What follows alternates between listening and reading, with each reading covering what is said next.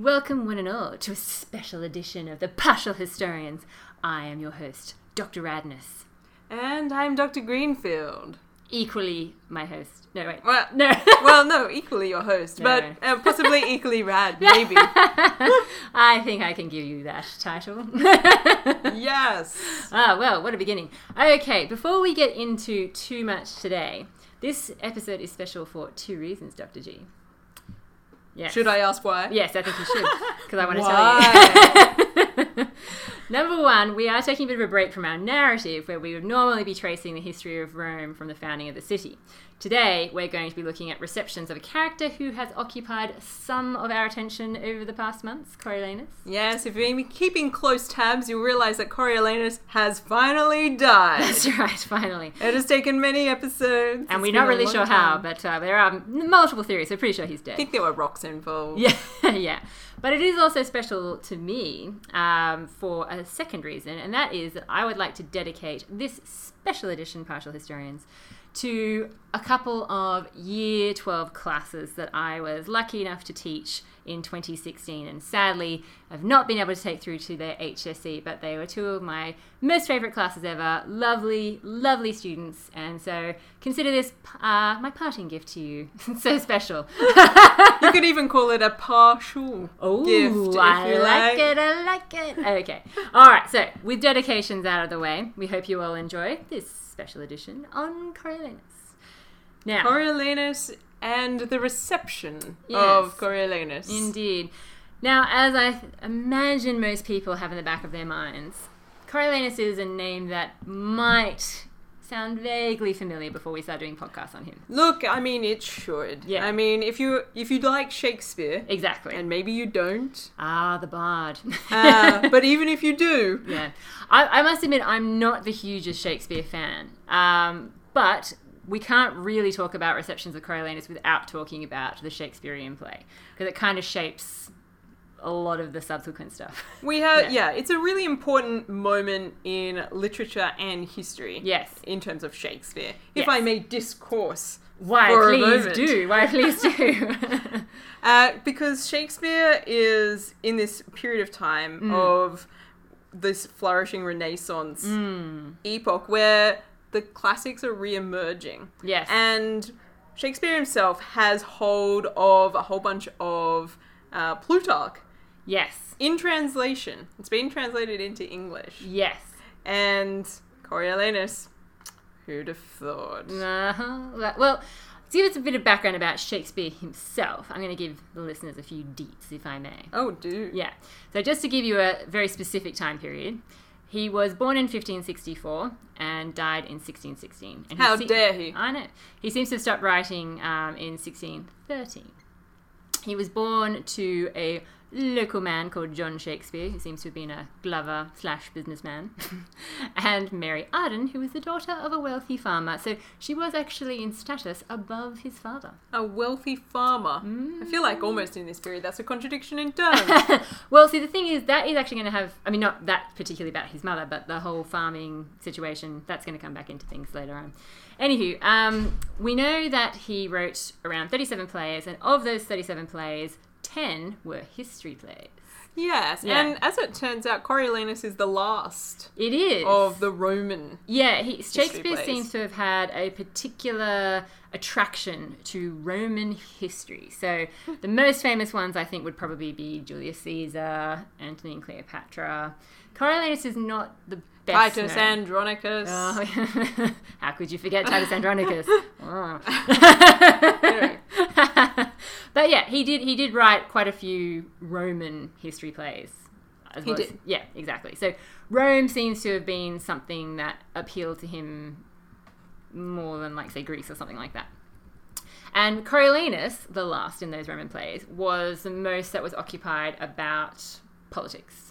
Mm. Antony and Cleopatra, obviously, there are some politics, but it's also very much a romance. Mm. Look, I'm not gonna. I'm not gonna Yeah. dissuade people from the idea that perhaps Julius Caesar is about politics as well. It is, it is, but Coriolanus is pretty goddamn political as well. They're kind of similar in a sense, I suppose. But anyway, um, Coriolanus is a Shakespearean tragedy.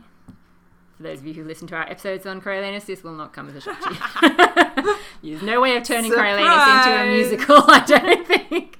Nobody's having a good time, including Coriolanus. Yeah. Now, and this all kind of makes sense because the Renaissance, of course, is a time of you know the rebirth of the classic. So the the idea of someone turning to Rome and Greece to write about stories of times gone by from the classical period, it kind of makes sense. Yeah, Yeah. and if you're borrowing from Plutarch as Shakespeare is, then you're Yes. also borrowing the classical philosophy Yes. as well. Yes, exactly. Actually, he's kind of borrowing from the Greeks if he's. Mhm. hmm hmm Um, we don't really actually know a hell of a lot about Shakespeare's education specifically. we think he learnt Latin. Yeah, exactly, and probably Greek too. I mean, he. The thing is, we don't really have any specific records of his education. Um, they've all disappeared. Um, but he probably would have gone to a grammar school, which means he would have been educated in Latin, Greek, rhetoric, theology, blah blah blah. You know. All those things that are good for words and plays and stuff. Yes, exactly. Yes. So he would have received fairly impressive training in terms of the classics, especially in comparison to Yeah. today. It's not like school kids today running around learning that sort of stuff. So yeah, pretty good. Now, obviously, the thing we need to remember when we think about Shakespeare and Coriolanus is that it's essentially a form of popular history we're dealing with here. Yes. Yeah. Uh, he's writing plays. So he is primarily writing to entertain, not to write a history. Yes, this Yeah. is true. So there's that, and he's also keeping in mind his audience, Mm. and so whatever history play he picks, Yes. he's also attempting to make some sort of comment on current situations. Yes, definitely. Um, so, what is essentially the plot of Shakespeare's Coriolanus? Okay, so let me set the scene. and I was going to say, astute listeners, be on the lookout for flaws in this narrative. yeah, so to give you a very brief overview. So, in Shakespeare's Coriolanus, the citizens of Rome are starving through famine. Surprise! Yeah, I know. Who saw that coming? Coming. okay, there is a ruling class who don't really care about the sufferings of the people. Again, shock horror. um, and they are accused by the people of, you know, hiding food and you know stocking it for themselves, basically. Okay. Um, outside the Roman territory, there has been a conflict with the Volscians. Ah, yes, he's got that part He's right. He's got the details right there. Yeah, so you've got outward tensions, and then you've got inside a city that's just about to implode upon itself because of the political system. Okay. And the secret hordes of grain. yeah, exactly, yes. Um, you've got tribunes known as Brutus and Sicinius, who are supposedly representing the interests of the people against this lordly ruling class, but, oh my god, because they're politicians, they're actually corrupt and just out for themselves. Oh, yeah. so, Shakespeare. Exactly, yeah. So this is kind of the the scene of Shakespeare's Mm-hmm. Coriolanus, which does ring some bells from what we've been talking about for the last what six, seven, Yes. eight, nine. Is there any other history besides Coriolanus Yeah. at this point? and Coriolanus is, of course, much like we've been talking about. He is an anti-hero. He's not going to be saving the day, that's for sure. Um, Yes, if you're looking for somebody with a ready-made fatal flaw. Yes, yes, exactly. Yes. Um, essentially, he is a military man who cannot deal with the political system. Really, he's not a politician, and he doesn't know how to ne- negotiate and work people, and he just ends up making things a whole lot worse for himself and everyone else. Just says things and hopes things will change. Pretty much. stuff doesn't. yeah, exactly. Um, so there seems to be this message coming through the play, at least this is how some people have interpreted it, that there would be uh, sympathy for this one person against the needs of the many, potentially, because obviously the plebeians are suffering a lot, as we know. They suffer a lot. Um, however, it could be that there's a little bit more going on here in terms of what Shakespeare, like why did Shakespeare choose to write about this particular episode of Roman history? Because it is kind of obscure, as we've, as we've talked about. It is kind of semi mythological and all that kind of stuff. So basically, some people pointed out that Shakespeare himself um, is a property holder in the area of Warwickshire. Oh. Yes. La dee da. Oh, I know. Because he would have been quite established by this point in time. He's a successful playwright. You know. I was going to say this is this is quite late in his This is career. late isn't in it? his It's like career. what 1598. that he starts writing it. or- Yeah. Hmm, you know, I don't know when he started writing. it. I feel like it might have been even later. Hmm. Yeah, because it's published. It comes out in 1608, so it might have been a bit Oh, later. maybe even later. Yeah. Yes. So Shakespeare himself is a property holder. Okay, um, and there were riots in Shakespeare's own county against privatization of public land. Mm. So there are agricultural issues going on. Basically, the agricultural workers who are, I mean, we are in this period of the Renaissance where things are becoming more modern, but there's still slightly a bit of a you know medieval overhang in terms of the regulations about how you know when people can grow food, where people can grow food, and that sort of thing. And so people are basically trying to um, regain their rights um, because the landowners are enclosing what used to be common land. Okay, and this is this has been an issue I think in England for a long time before Shakespeare's time. But the fact that it's in Shakespeare's home county and the fact that there's a lot of hardship going on, workers are very hungry, not being paid a lot.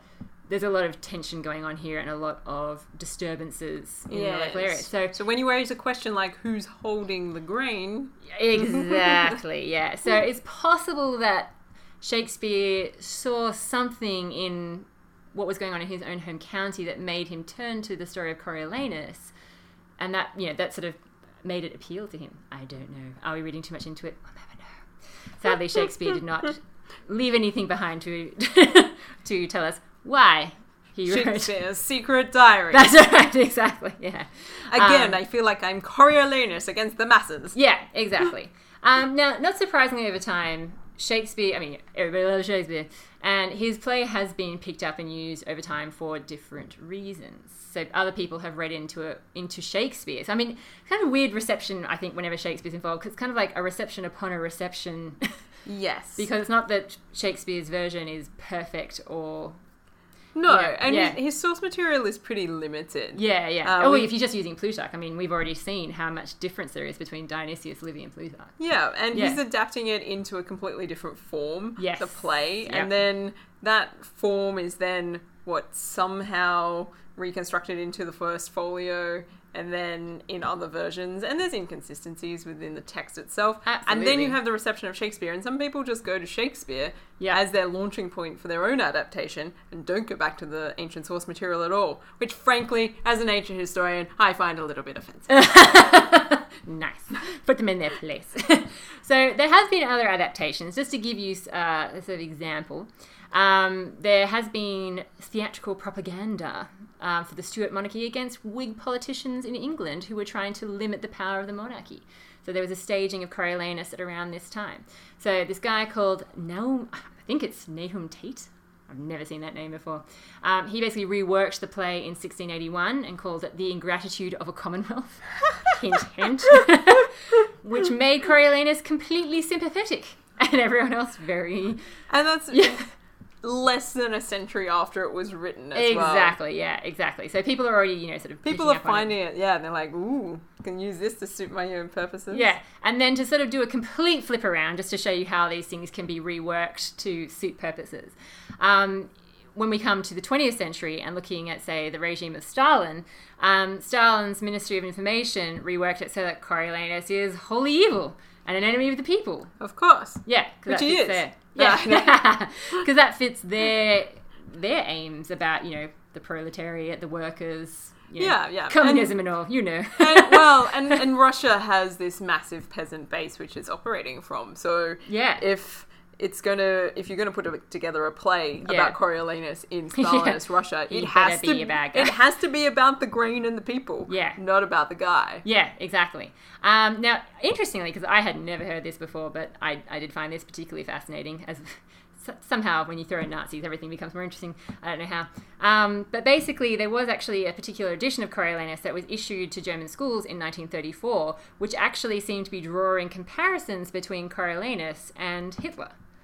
That's very early on. I know, I know. And so Coriolanus is basically trying to, he's seen as this guy who's trying to, you know, lead the people back to a healthy place. And, you know, just like Adolf Hitler wanted to, you know, restore the, you know, um, purity and yeah, all that kind of stuff. Um, Yeah, yeah. Coriolanus as as best and traditional. Yes, yeah. exactly. Yeah, and as the wise leader against the people who might be a little confused and lost, I suppose. Yeah, very interesting. Which is really interesting, and it was it was obviously so significant in Germany during this period that it's there was performances were actually banned until the 1950s in Germany. It was put on a blacklist Yeah, by the enough. Americans. Um, so yeah, it's obviously been interpreted in many different ways for many different purposes.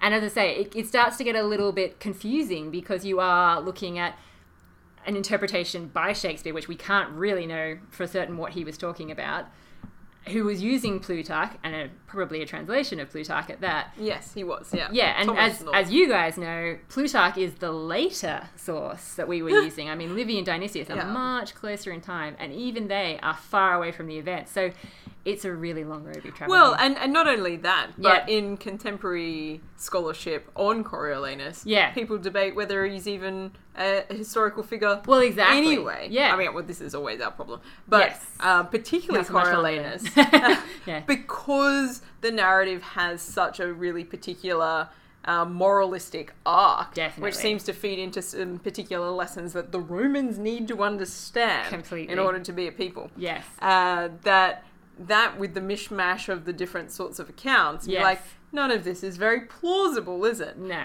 And maybe it is plausible and maybe it's not plausible. That, Mm. But once you get out of that historical epoch and you get into Shakespeare and beyond, you're really just dealing with fictionalizations Yeah. of Coriolanus. Uh, But this is the thing. I mean, if we are looking, I mean, and this is where I, because you know, I like reception stuff.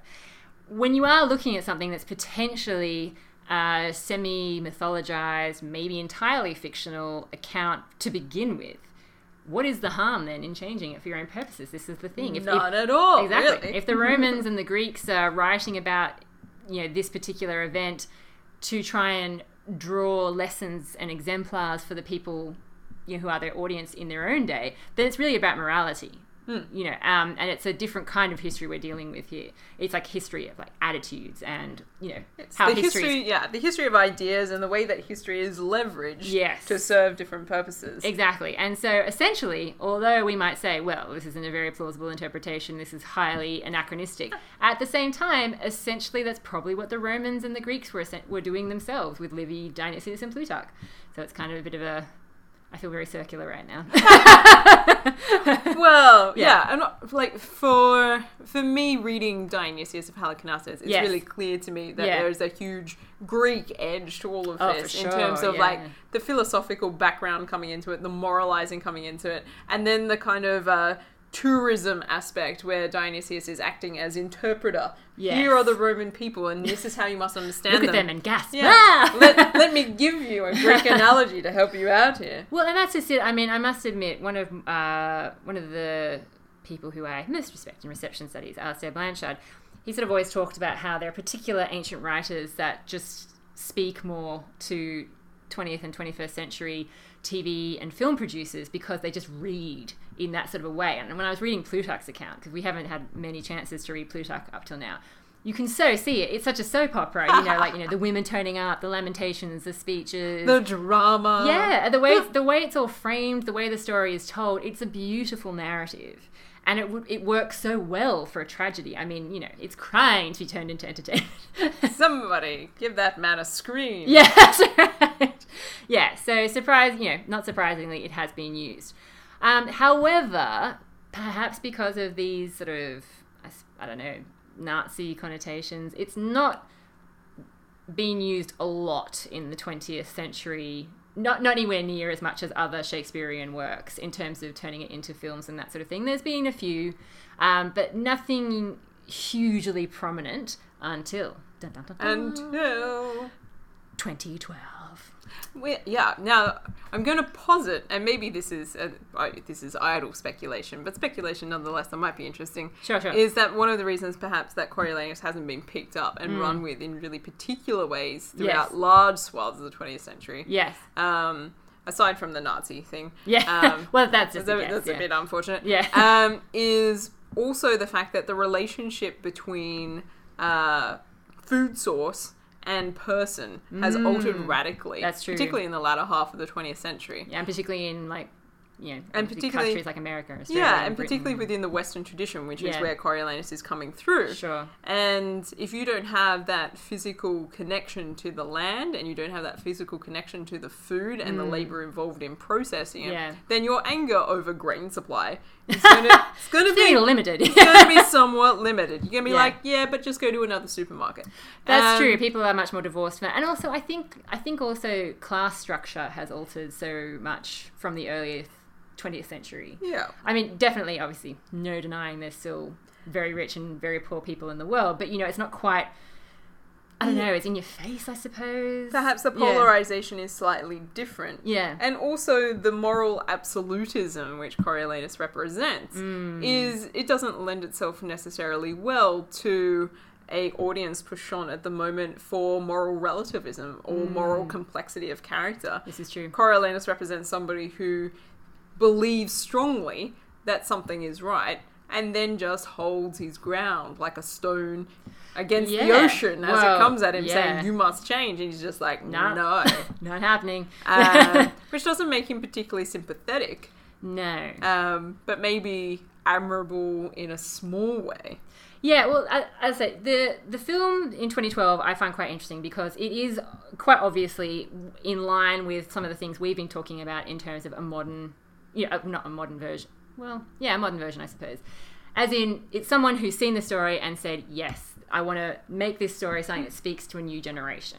Um, because Ralph, um, sorry, Rafe Fiennes, I'm just going to call him Rafe. Um, his this is his directorial debut. This film. oh really Yes. So this was obviously what a choice yeah, and he's obviously you know he's plays a whole range of characters, but he's obviously a fairly illustrious actor. Shakespeare wouldn't be something new to him. Yada yada. You know. But I find it interesting that he chose that particular play, and he's definitely taken it into the 20th century by setting it in modern times. You know, it's no longer you know swords and or javelins or whatever else you want to use. It's tanks and aircraft and machine guns. You know, it's it's a it's modern warfare it's modern warfare, yeah. So it's a thoroughly modernized version of the events. I mean, there's the storyline, the plot line remains much the same, as in you've got an angry populace who are running riot because they're starving, the ruling class are hoarding the grain. Um, Coriolanus does have a friend called Menenius, um, who, you know, is like the moderate sort of character, tries to help him, I don't know, tries to help moderate him yeah, fails tries him, you know, tries to help him be a bit more flexible, which he's not very good at, as we know. Um, you know, Coriolanus marches off in the middle of all the people's unhappiness about the grain to deal with the enemy, who are the Volsces. You know, so it's still the same sort of storyline. He's still dealing with these wily tribunes, Sicinius and Brutus. It's very much Shakespeare's play. It's still Shakespearean language, but just the costumes are all modern military dress. And I have to admit, I did find that quite a powerful thing to watch. You know, I, I quite liked it. Um, but more than just um, Rafe Fiennes, we probably have to consider a few other people who I think were quite instrumental in shaping this particular film. Um, the first is the screenwriter, who I think worked quite closely with um, Fiennes on crafting this. John Logan, who was the writer for Gladiator, or one of the writers for Gladiator, um, and also was Oscar nominated for The Aviator. And also Barry Ackroyd, who was the cinematographer on The Hurt Locker. Now, okay going to give it a nice realistic military Exactly. feel. Rafe Fiennes, uh, he had a slight cam- he had a little cameo in the Hurt Locker, and I suspect he might have, you know, obviously sort of witnessed what um, was up to in terms of the handheld realism, you know, the warfare angle that gave that the Hurt Locker, which was obviously a very popular movie, particularly with critics, such a gritty, yes you know, in your face kind of feel, and that's definitely taken through this movie. I mean, Coriolanus, a lot of the violence takes place, you know, off stage, presumably because it would have been a bit difficult to, you know, stage in Shakespeare's own time, all that kind of stuff. But this isn't the case in this one. It's very gritty, quite gory, really in your face. So I think that those three people probably had yeah. a, a so lot of consequences matter yeah, and I think um, I think that the direction they chose to take it, you know, you can sort of see from those three guys that that's the kind of direction that they wanted to take this, make it very, maybe try and make it speak, I suppose, more to a modern audience. I, I don't know, but yeah, it's um, it's an interesting way to interpret it, and um, and I definitely liked it. Do you think it makes Coriolanus a more sympathetic character Well, this is the thing. It's got a lot of interesting. There's a lot of interesting aspects to it. Um, costuming wise, Rafe Fiennes has gone for bald head, um, and some reviewers sort of commented that it almost invoked his very famous role as Voldemort. Ah, well, you know, the ultimate bad guy. there's anybody to drag you into a film and think Coriolanus might be a bad guy, it's thinking you might be also Voldemort. yeah, yeah. And um, it, whilst the Rome of this movie is not anywhere you know terribly specific it's obviously just like a war torn place a lot of people have commented about how they're obviously trying to draw comparisons to war torn serbia in the 1990s like balkan style. Okay. yeah um, conflict in the way that things look and appear. And some have also commented that they feel like the themes of the film are also maybe trying to um, because this is obviously made in 2012, so potentially it was influenced by the events during the Arab Spring, which would have been relatively, well, very Yes, recent, very recent, very yes. recent, um, in terms of um, the how you know the democratic gains can be sort of washed out by military power, um, which is obviously very much a, a theme of Coriolanus's you know story in Shakespeare yes. um, because that's essentially what he is. He's just like a military machine.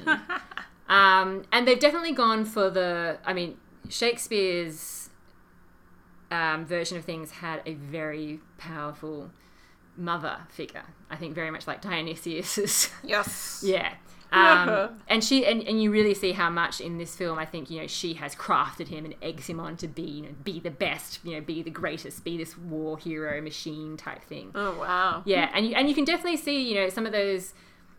A lot of the things we've been talking about, like the idea that Coriolanus would bear his scars to show the Romans, you know, like what he's done to them and, and, and that sort of thing. Um, the other interesting thing that comes across in this particular film, which might, I don't think probably was in a lot of other interpretations, is of course once Coriolanus cracks the shits and takes off um, um, in his exile and he meets up with his his you know once enemy now friend you know, the Tullus character, uh, who is played by Gerard Butler in this particular movie. Um, a lot of people have commented on the sort of almost homoerotic element to the way. Ah, interesting. Yeah, which I mean is funny because I mean I suppose I can't say that's entirely this film because we did joke about how they had a bit of a bromance. Certainly, they appear to get the- very close very quickly. Yeah, exactly. So that's perhaps not something new, but it's definitely something that's been picked up on and commented. Um, It's commented been on. noticed. Yeah, yeah, definitely. Um, and it's I think it is it, it is obviously like meant to be a sort of interesting discussion about political figures because although Coriolanus can't adapt to, you know, you know lowering himself to the, the role of you know popular demagogue type Yeah. figure, he's definitely still old school Coriolanus on that. The people who are meant to be representing the interests of the people the tribunes they are totally self-serving cynical politicians as well so nobody really comes across as a good character I was going to say, and there is Yeah. no real champion of the people at this point either. no so it's, it's quite like a it's quite a cynical um, take on things i suppose um, which is quite yeah which is quite interesting i suppose and i think it probably speaks a little bit to the i mean obviously in the position that we're in now in 2017 i think a lot of people have been talking about how people are getting very sick of politicians the promises they make is a film that might stand the test of time in that respect Yes, yes. The criticism of the populist. yeah uh, there is something to be said for that. yeah And if Coriolanus stands for anything, it is against populism. And yes and part of the the takeaway from the narratives, um, particularly from the ancient world, even though Coriolanus is distinctly positioned as being against the plebeians, yes he's not so much on some level you can see that as not so much arguing against those those people directly as a class No. it is Yeah. what he's really arguing against is the type of politics which has been permitted Yes. in this new atmosphere absolutely yeah um, he may actually have a personal problem with the tribunes being around yeah but what he really despises about the tribunes is the way that they're doing politics. And Yeah, and it- exactly, yeah, and it's yeah. aiming for a lowest common denominator. It is engaging in demagoguery, and maybe he doesn't like it because he doesn't have the skill, or maybe there is a legitimate criticism there about the dangers of just pandering to that populist And, and I think at the and the funny thing is, it also points out the dangers of having military leaders. You Ah, know, yes. in, in, in the political sphere. You know, well, when it goes wrong, it goes really wrong. And Yeah. then they turn up in front of your city. and you're like, how did you get all those tanks? Never and you you better mind. hope their mother's still alive, otherwise. No, unless there's no way out. Yeah, I mean, a lot of people just have commented on just how visceral it is. You know that, I mean, the performances have been wildly, you know, applauded. Gerard Butler, Fiennes, Vanessa Redgrave as his mother, and Jessica Chastain as his wife.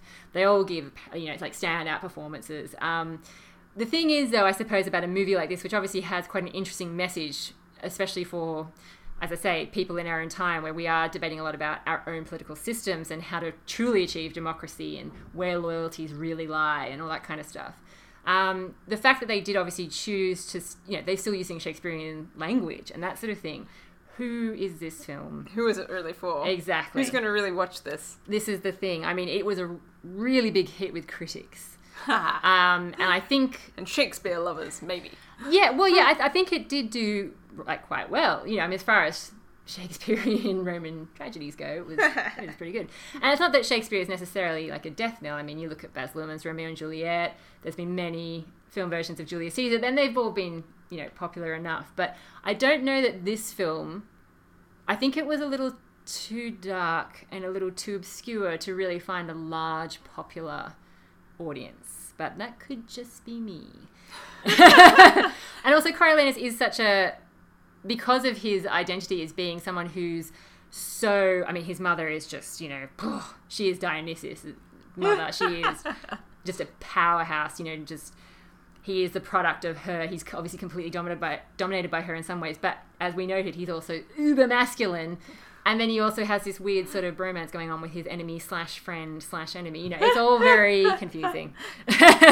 Yeah, Coriolanus, a man who uh, has all of the morality that the world could ask for, but perhaps lacks all of the social skills that would make life interesting. Yeah, and essentially with the idea that you've got, you know, a Shakespeare in a, with modern military around it, maybe it will appeal to more people, and especially, as you said, in unstable political times, you know, with people demanding more from their state than they have been currently getting, people feeling ripped off, disenfranchised. Mm-hmm. Mm. Oh yes, just you wait.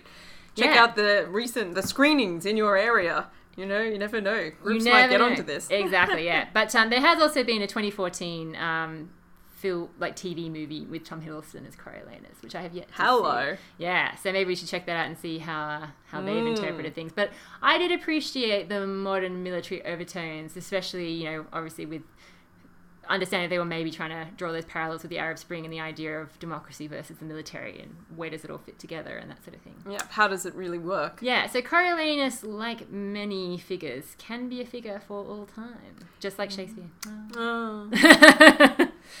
Anyway, we hope you enjoyed that special edition of the Partial Historians on the reception of Coriolanus. Obviously, that you could do a lot more reading on this topic. We could only very briefly touch on the different interpretations. You certainly could. Yeah. And maybe this is your invitation to go and watch uh, some various versions Totally. of There are- there are See what you definitely- think. Yeah, there are definitely some interesting looking versions that came out in the 1960s. I can only imagine. exactly. Until next time. Fare you well.